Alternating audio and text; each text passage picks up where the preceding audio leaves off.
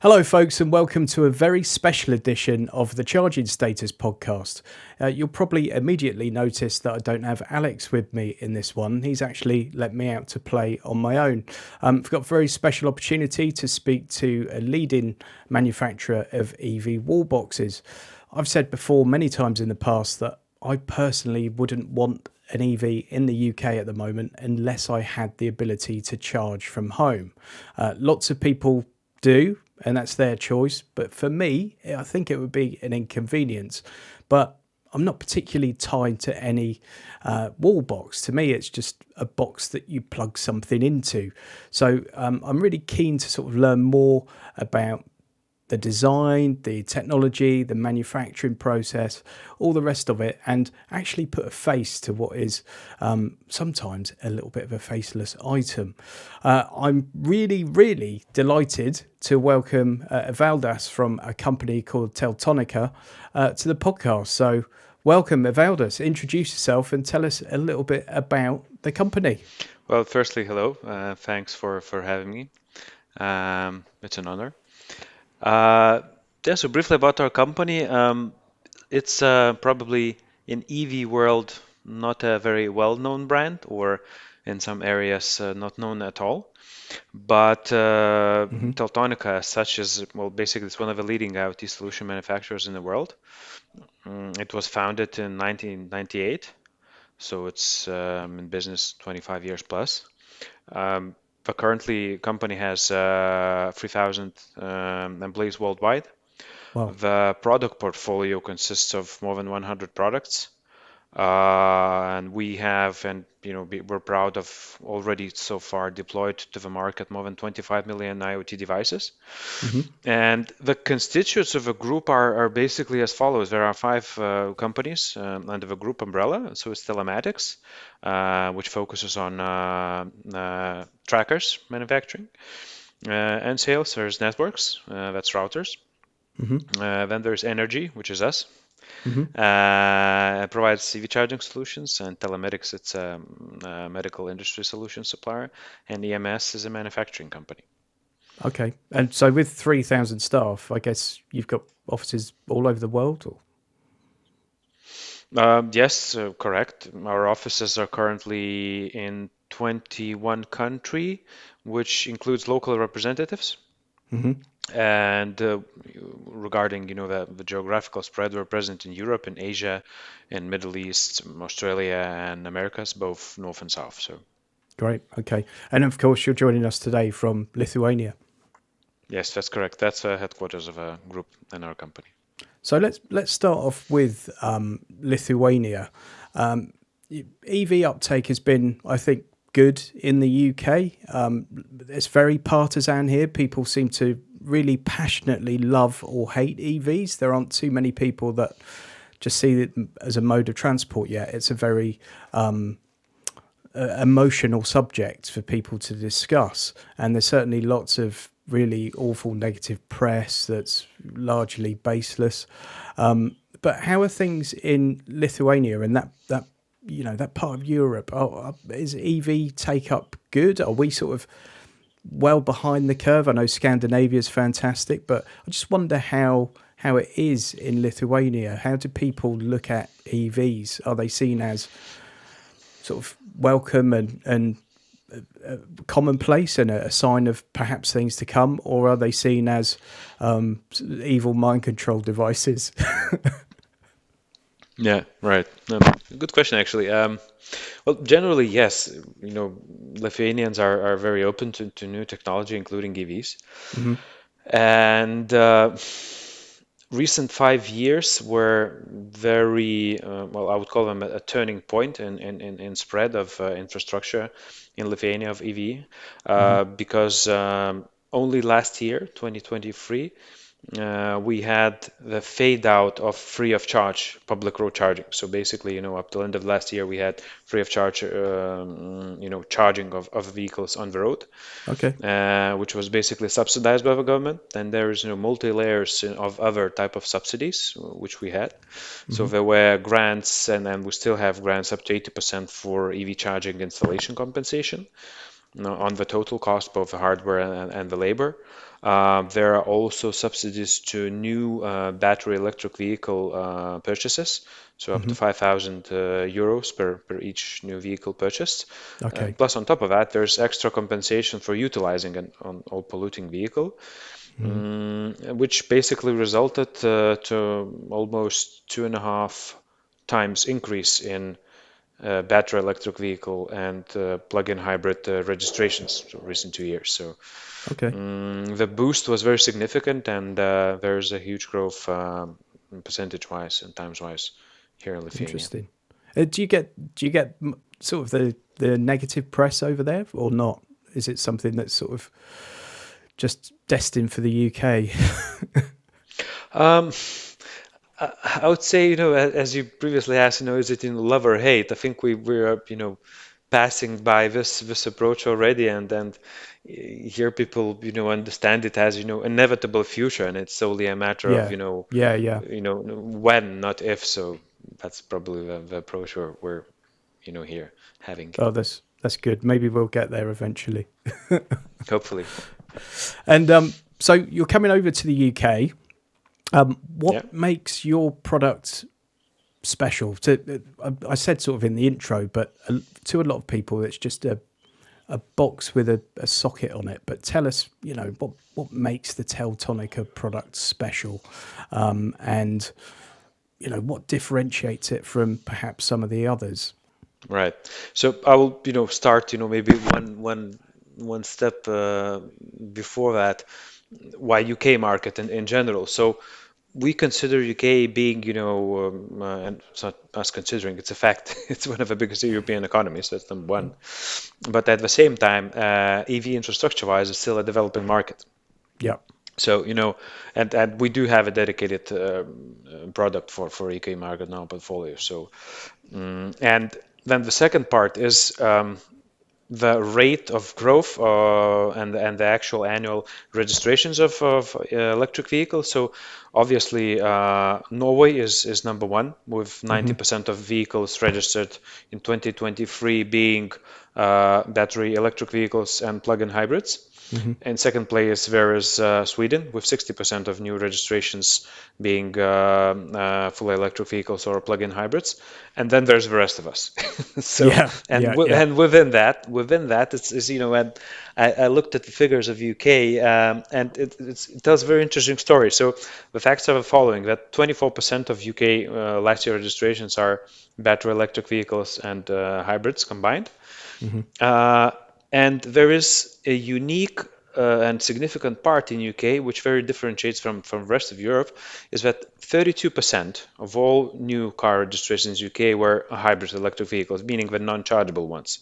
So that strongly suggests that there is a a big market for uh, chargeable vehicles, uh, and uh, it's even bigger than the current, you know, electric, fully electric vehicles and hybrids combined. Sure. So it, it clearly suggests that there's a lack of infrastructure, and at the same time, people are willing to go there, w- willing to to be more, uh, you know, less polluting, more efficient uh, on on their commuting, and, and so on and so forth.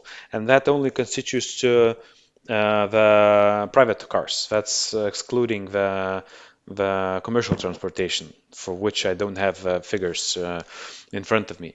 When it comes to commercial vehicles, I think um, it's still a little bit of a difficult time because the manufacturers uh, don't yet have solutions that fit some of the sort of commercial requirements in the UK. So uh, vans typically have a reasonably low range at the moment, and in the UK, Right.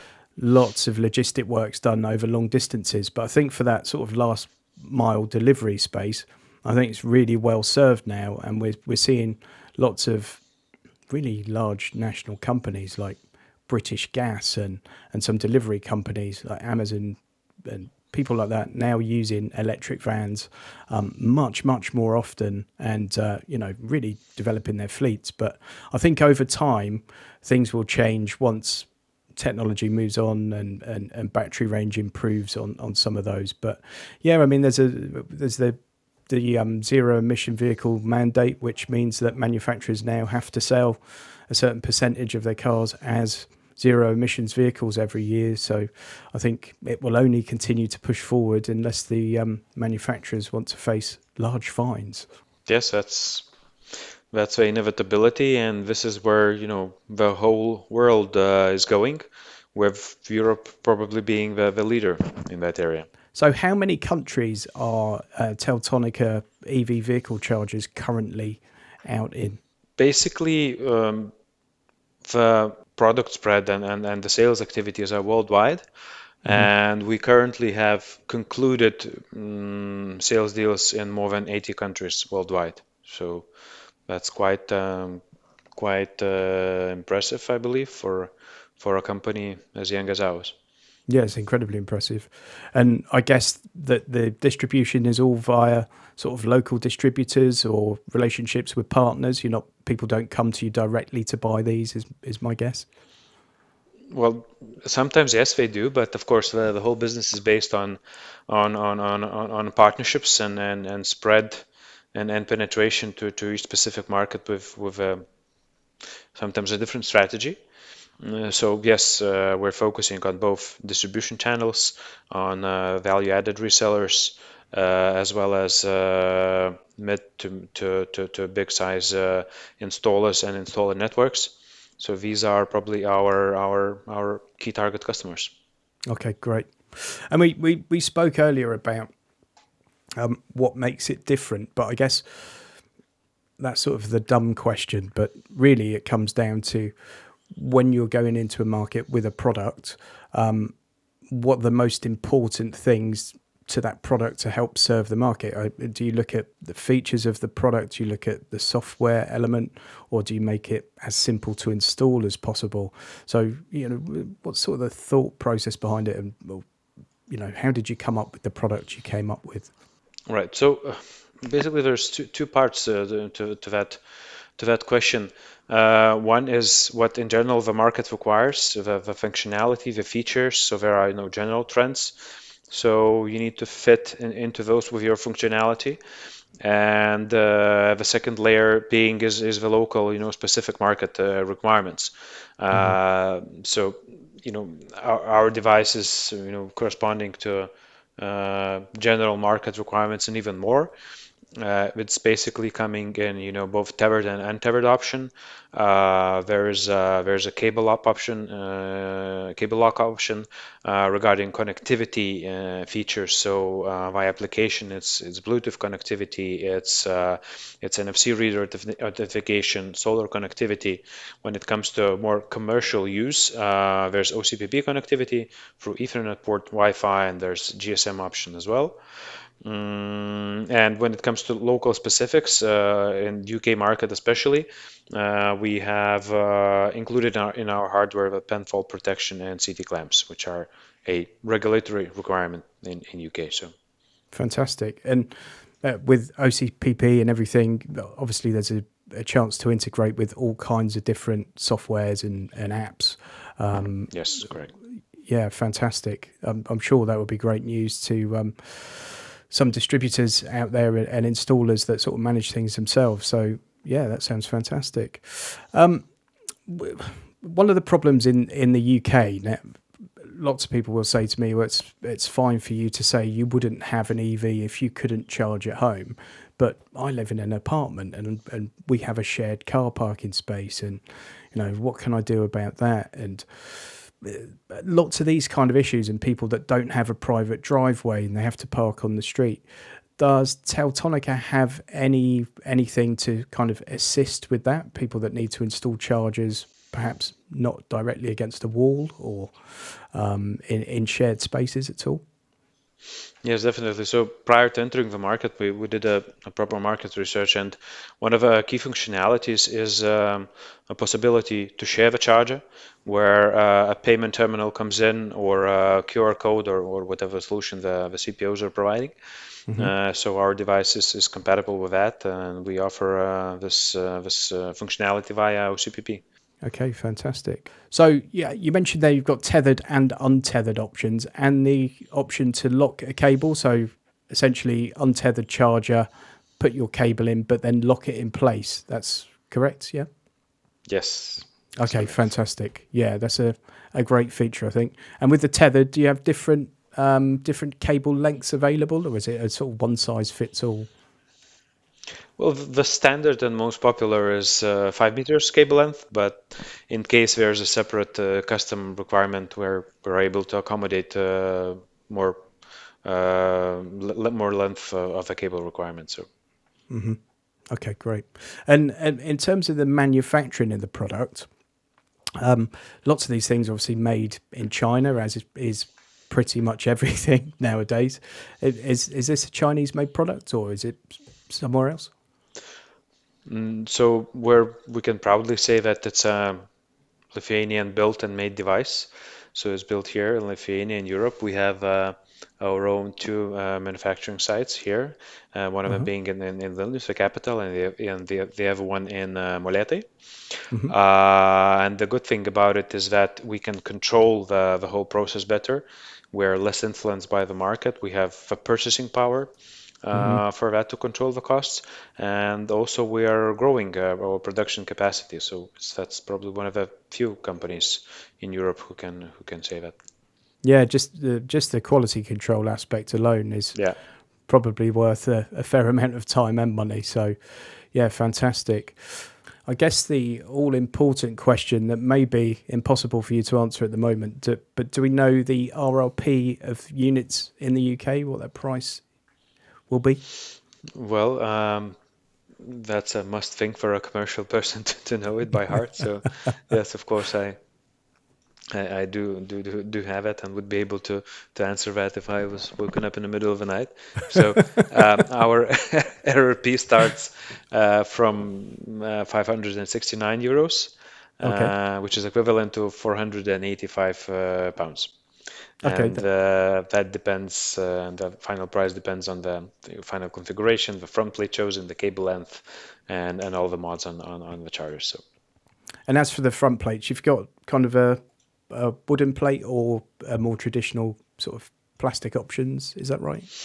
Our standard options uh, come with uh, four different uh, color plastic plates to be chosen or a premium Akoya wood uh, panel to be chosen. Um, if we would uh, partner with uh, white label uh, requirement, then we would be able to offer basically from unlimited uh, color of front panels.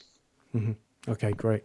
Uh, what, one of the things that's been an issue in the UK for public chargers to get installed is um, sort of local planning, and because our uh, our government's fairly broken at most levels.